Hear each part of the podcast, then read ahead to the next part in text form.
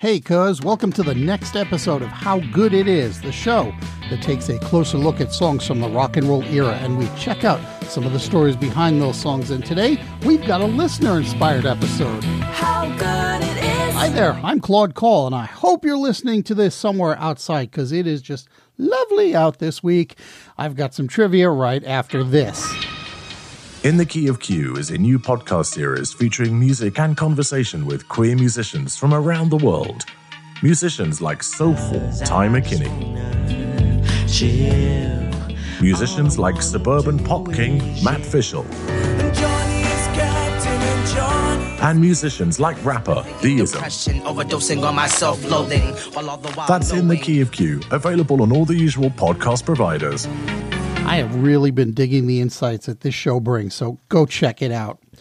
It is trivia time, and I know I just did one of these, but it was too surprising not to share with ye. So, according to the folks over at the Sound of Vinyl, who appear to live for counting stats like this, what is the song by Queen that has been covered more times than any other? I'm going to share that entire top 10 with you at the end of the show. Before I get rolling on this episode, let me get a little housekeeping out of the way. I already mentioned this to the newsletter crowd, so if you're a subscriber, you can skip forward about 15 seconds. Here's the thing I never intend to take breaks as long as the one I just did, but life often gets in the way, and I do thank you for your forbearance. That said, in the future, I'm just going to make a point of taking a few weeks off between the end of May and the beginning of June because I know my work life is going to be extra crazy then. That's all I need to say about that for now. So, I know I promised something connected to our previous episode, but an opportunity came up during my research that convinced me I should hold off for a couple of weeks. In the meantime, this episode was inspired by an email exchange I had with a listener named um, Marie. Now, it's spelled M A R I, and I'm not sure whether it's pronounced Mary or something more like Marie, but I'm going with Marie for the moment and for a reason. At any rate, we were talking about losing a parent. For her, it was her dad, and for me, it was my mom. And the bottom line is that they both had a love of pop music from that era. My mother, in particular, liked the top 40 radio in the 60s and 70s, and so I was you know, pretty much immersed in it as a kid, and it naturally led to this show. About six months before my mother died unexpectedly, she told me that she wanted the song Everlasting Love played at her funeral. And between that conversation and the fact that as I record this, we're closing in on the anniversary of my mother's death, well, I realize there's no better time to commemorate the memory of my mother, Mary, and also listener Marie's dad. As so frequently happens when I tell the story behind a song, it becomes necessary to wind the clock back some time to before the song was a big hit. And this is no exception. Everlasting Love was the brainchild of Buzz Cason and Mac Gayden, and they wrote the song specifically for Robert Knight in 1967, but the story actually goes back to when Gayden was a small child. Gayden has said repeatedly that he wrote part of the melody when he was five years old, fooling around on his grandmother's piano. The party cites specifically as the counterpoint that the uh, backup singers are doing, ooh, and that you hear being played on the organ or the strings, depending on the version you're listening to. Gayden says he always knew he was going to use it somewhere, and in this song, he found his opportunity.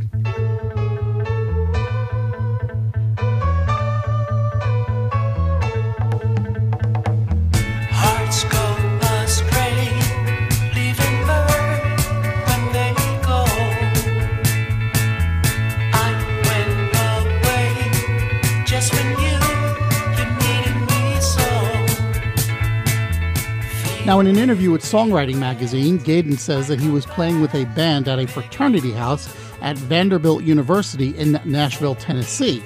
And when they were on a break, they stepped outside and they heard a fantastic voice singing from down the street. They ran down to see who it was, and it turned out to be Robert Knight. Now, Gayden told Knight that he had to get him into a studio, and Knight was, of course, suspicious. But it turned out that there was a connection between their families. Um, and so Knight agreed to come in. He introduced Knight to Buzz Cason, and they put Everlasting Love together very quickly, especially for Knight's voice. But, as you've heard many times on the show, Everlasting Love was originally meant to be the B side. The intended A was a song called The Weeper, and that song that song fell so hard by the wayside that I couldn't tell you for sure whether it was ever released. Everlasting Love became the A side, and the B side for that original release was a track called Somebody's Baby, which is not the same song that became a hit for Jackson Browne some years later. At any rate, the uh, track has some interesting sounds on it, especially for its time. For instance, the string like sounds on the record are actually a Farfisa organ, probably their compact deluxe model, though that's just a guess on my part. They put a lot of echo on it to give it a bigger sound, and then Cason used his bandmates, uh, Kenny Buttrey on drums, Norbert Putnam uh, playing the bass, and Charlie McCoy, along with Cason himself playing guitars. Cason also sang backups along with Carol Montgomery. Now, Robert Knight recalled that even though it was written specifically for his voice, he didn't sing the song exactly as written. He thought that it was uh, a little bit too fast, so he slowed it down a bit with that beat and a half pattern you hear him doing, almost a staccato kind of thing. That changed the pace of the verses, and that's the thing that Knight thought got the whole thing off the ground. The song was immediately popular. In fact, by the time it hit the Billboard Hot 100 in September of 1967, it was already number one in Philadelphia and in Detroit. Essentially, it was popping up in different markets at different times, which actually made it tougher to promote. Eventually, it did peak at number 13 on the Billboard chart and number 14 on the Billboard uh, R&B chart. Aha, you say, but what about elsewhere in the world? Well, it did make it to number 19 in the UK, but the catch is that it didn't do that until it was re released there in 1974. So, why didn't it chart the first time around? I'm glad you asked.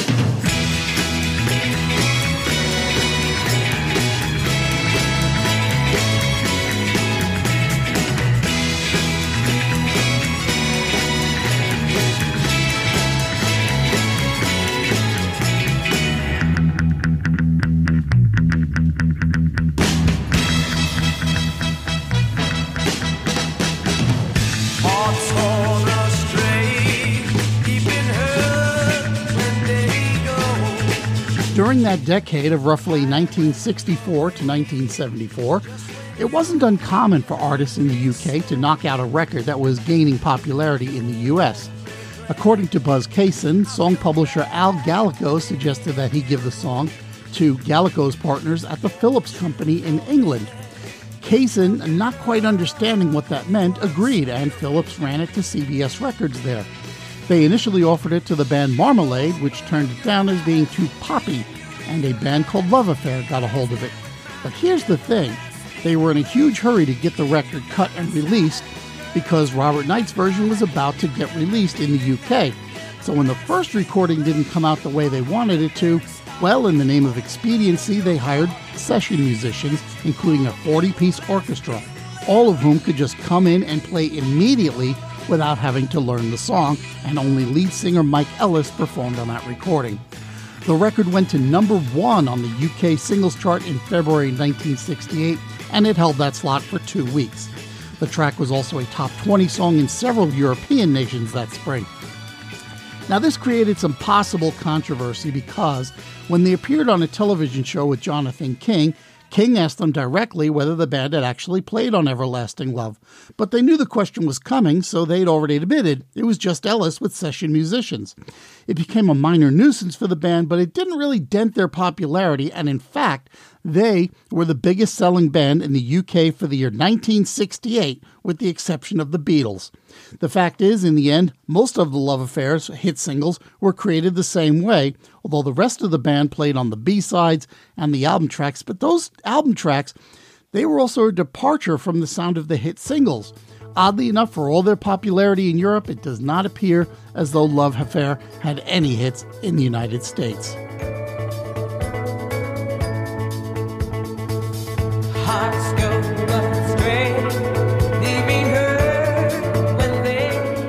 So let's jump ahead to 1973. It was in October of that year that Carl Carlton stepped into the Creative Workshop studio in Berry Hill, Tennessee. He had chosen to sing Everlasting Love, and when they tried it at Quadraphonic Studios in Nashville, it didn't work out. So they went to Creative Workshop to have another go at it with a different crew. Now, what Carlton didn't know is that Buzz Cason owned Creative Workshop Studios, although he didn't have any uh, contribution to the record itself. Anyway, Carlton didn't know the song from either Robert Knight or Love Affair. He had heard a cover done by David Ruffin on his 1969 solo album, My Whole World Ended. Uh, the recording was released as a B side to the song I Wanna Be Your Main Squeeze, but then it was given a more disco like remix and re released in the summer of 1974.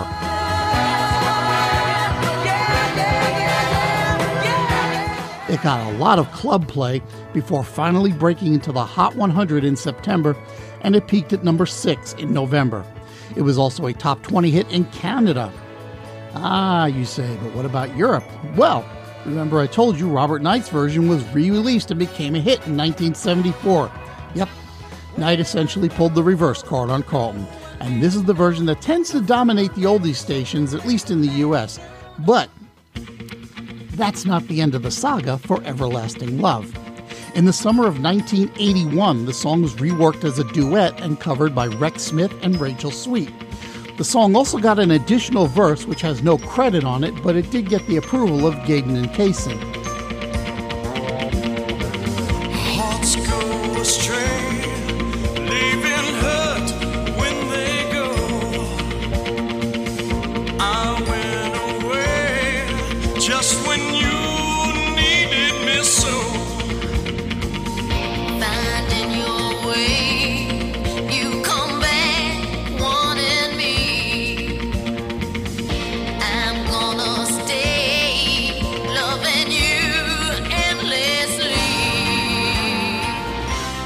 Track appeared on albums by both Smith and Sweet, and the song peaked at number 32 on the Billboard Hot 100. That was Smith's second and final trip to the top 40, and Sweet's one and only.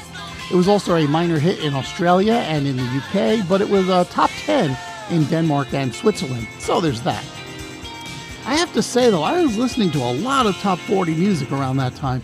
I didn't really remember this recording until I heard it again preparing for this show, at which point I had a little bit of a, oh yeah, moment.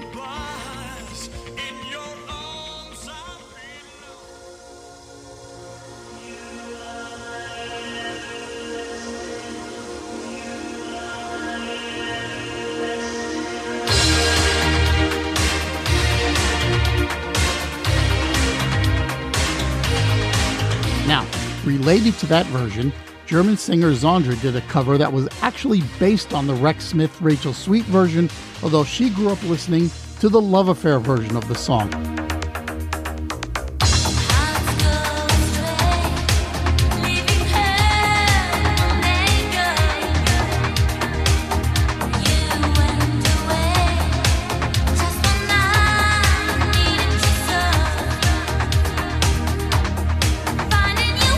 At any rate, the record was released in September of 1987, and it was a top 10 hit throughout most of Europe, but was not a big hit in the UK, where it only peaked at number 88. A remix did a little bit better the next year, and it was that remix uh, which charted briefly in the United States. I'm going to link the video to this version at the website because it's kind of fun, kind of meta, and kind of 80s. And tell me Sandra didn't have like a little bit of a Natalie Wood thing going on around there.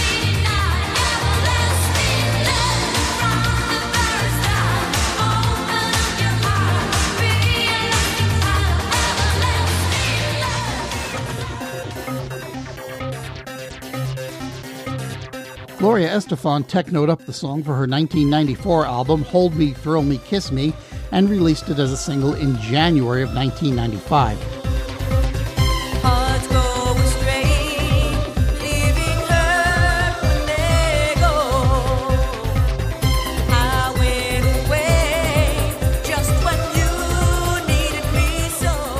Made it to number 27 on the Billboard Hot 100, but it topped out the dance club play chart and it was a pretty big hit in Europe.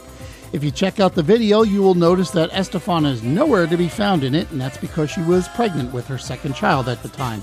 Instead, what you get is five drag performers all giving it their best Gloria Estefan treatment from various stages in her career. Now, those aren't the only covers, not by a long shot. I didn't even mention that U2 covered the song in 1989, and that one charted nicely despite being a B side. There was also a version recorded by British actress Rebecca Wheatley, which made it to number five in the UK. All of this means that Everlasting Love is only the second song to chart top 40 in the 60s, the 70s, the 80s, and the 90s in the US, and the only song in the UK to be top 50 for the 60s, 70s, 80s, 90s, and 2000s. And in fact, in every case except the 80s, where it made it to number 45, it was in the top 20.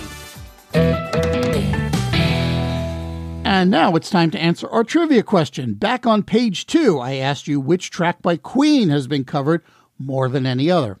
On reflection, it occurred to me that nearly all of them were a little bit surprising because, like Johnny Cash last episode, in my head, most Queen songs are pretty tough to cover. As Sandra Diaz Twine has said numerous times on Survivor, The queen stays queen. Got that right. Let's look at the list. At number 10, with 23 covers, is Somebody to Love, which I thought would appear higher, but here we are. Tied with that one in the number 9 slot is I Want to Break Free. At number 8, with 25 covers, we have Who Wants to Live Forever.